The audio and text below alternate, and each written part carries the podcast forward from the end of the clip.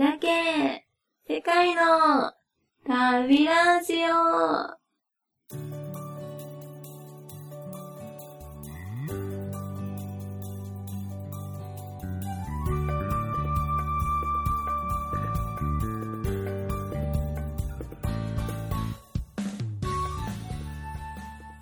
ボナニー。明けましておめでとうございます。え私は今、南フランスを旅行中です。南フランスといえば、うんと、皆さんニースとか、モナコとか、モンペリエとか、うんと、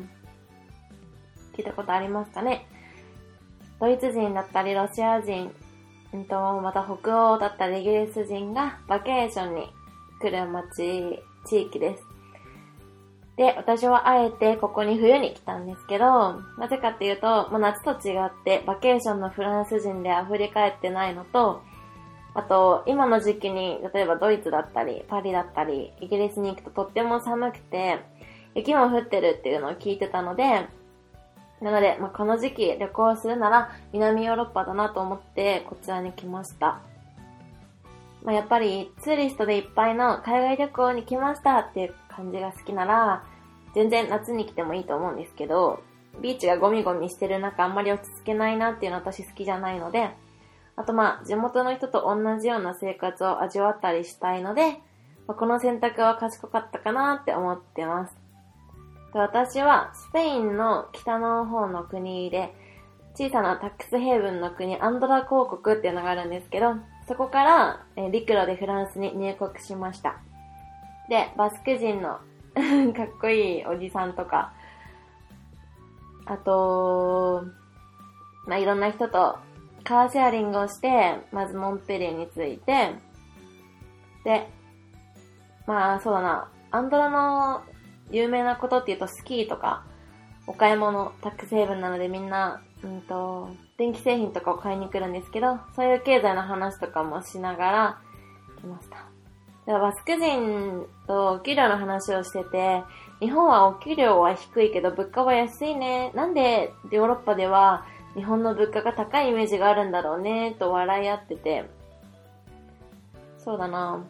なんでなんだろうなってすごい思うんですけど、日本人はいっぱい旅行するからお金があるように見えるのかな。スペイン人はあんまり旅行しないもんね。まあ、あとは、そう、えっと、モンペリエってところでは、夜、オリビエっていうフランスの有名なゲーム会社、ジャストダンスとかっていうのを出してる会社に働いてる働き者の、えっと、フランス人のお家に泊めてもらいました。カウチサーフィングしました。うんと、ジャストダンスっていうのは日本だと任天堂から出てるんですけど、なんか日本は、なんでかわかんないんですけど、有名な日本、任天堂とかからゲームを出すと、あの、海外のゲーム会社のまま出すよりも売れるそうで、だから日本にはまず任天堂にジャストダンスを売って、ジャストダンスは任天堂から出されてるっていう風に聞きました。で、2時間ぐらいずっと踊ってました。あと、かなり、なんだろう、グルメで、カモンのパテとか、これフォアグラなのかな？わかんないけど。あと、まあ、昼食から夜まで、ボルドー、ブリターニャ、いろんなワインを試させていただきました。モンペリエは小さな町だけど、見るところがいっぱいあって凝縮されてて、特に、まあ、私立高校が王宮みたいにかっこよくって羨ましかったです。大晦日だけど、マーケットも一応やってて、街にはおしゃれなフランス人や観光客がいっぱいいました。やっぱり広場に行くと、いろんな観光客とかもいるんですけど、うん、なんだろうな。思ってたフランスのイメージが、ここにはあります。ただ、気づいたのはアジア人は少ないなって思いました。うんと、そうだな。冬はオフオフシーズンだから、現地の人がいっぱい見れるのは嬉しいですね。特に、うんと、なんて言うんだろう。凱旋門みたいな門があるんですけど、そこから繋がる水道橋があって、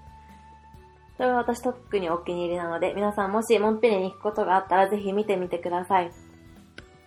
で、うんと、年末なんですけど、私は夜空港で、空港の管制官で働く人たちと年越しパーティーをしました。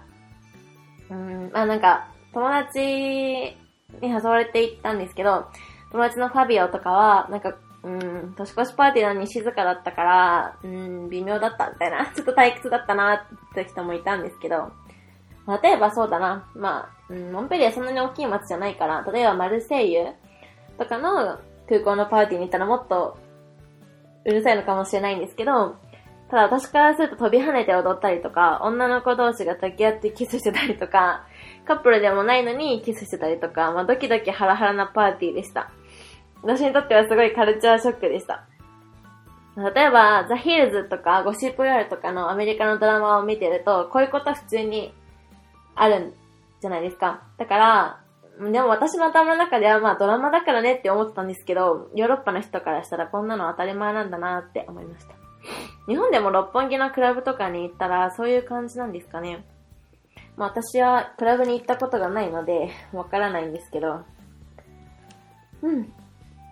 そうだな。まあ空港職員なんて職業としては真面目な方だと思うので、まあ日本の 真面目な人たちと比べると、まあ、私たちとフランス人とは、やっぱり価値観とか、なんだろう、真面目っていうレベルも違うので、そういうカルチャーショックを受けたのはありがたいです。カルチャーショックを受けに私は留学に来てるので、まあ、旅行もカルチャーショックが楽しくてしてるところが大きいので。フレンチキスっていうくらいだもんね。まあ、フランスの国内では、やっぱりスペインと同じように挨拶でほっぺにキスして、で、国内でもなんか、キスの回数が地域によって違うらしくて、ここモンペリエでは3回ほっぺにキスします。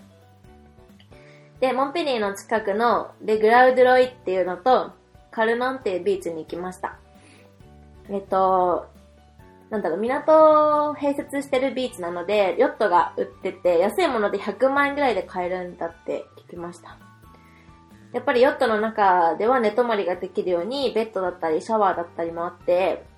で、うんと公開中は魚釣りもできるしってなって、で、デビットって友達が、これで世界旅行する人がいるから、俺も将来したいなっていうふうに、マジで考えてるんだよねって言ってて、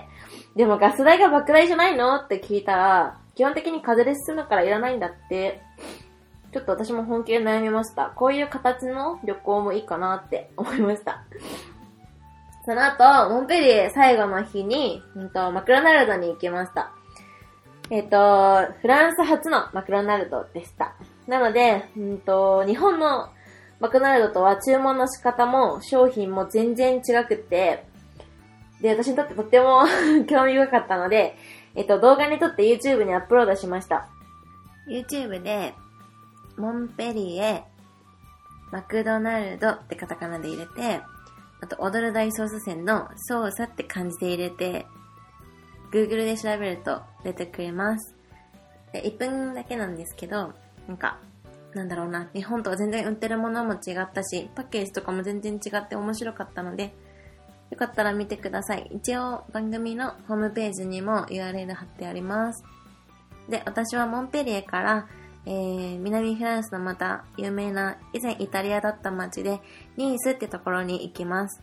で、このニースはモナコととっても近くて、公共のバスで30分で行ける距離にあります。なので、ニースの後はモナコを訪れて、その後、えー、イタリアまでまたカーシェアリングで行きます。私の利用しているカーシェアリングは、ブラブラカーというもので、今ヨーロッパで盛んに使われているものです。日本ではまだ、えー、進出してないんですけど、同じ場所に行きたい人たちが、うんと、1台の車をシェアして、で、ドライバーさんに、まあ、ガソリン代、高速代としてお金を払って行くサービスです。うん、まあ、ヒッチハイキングとかよりは危なくないけど、まあ、やっぱりバスとか電車で行くよりはちょっと危ないかな。あとまあ、到着時間とかに確実性がないから、まあ、それはヨーロッパだと他の公共機関でも一緒かな。まあ、うーん、私はフランス語は全然喋れないんですけど、アンプってちょっとだけなんですけど、でも、やっぱり、現地の人と英語だったりで、ちょっと会話、コミュニケーションが取れたりとか、うーん、まあ、道の途中で、例えば、今度ニースに行くけど、ニースでおすすめの場所あるとか、現地の人に聞けるのはとってもいい機会なので、全然バリバリ活用しています。で、イタリアは、そうだな、ローマまで行って、ローマから今度また1月の試験のために、私のスペインの街に帰ります。はい。では、えー、日本は雪も降って、とても寒いと聞いていますが、皆さん体にお気をつけて、楽しい1月をお過ごしください。またね、バイバイ。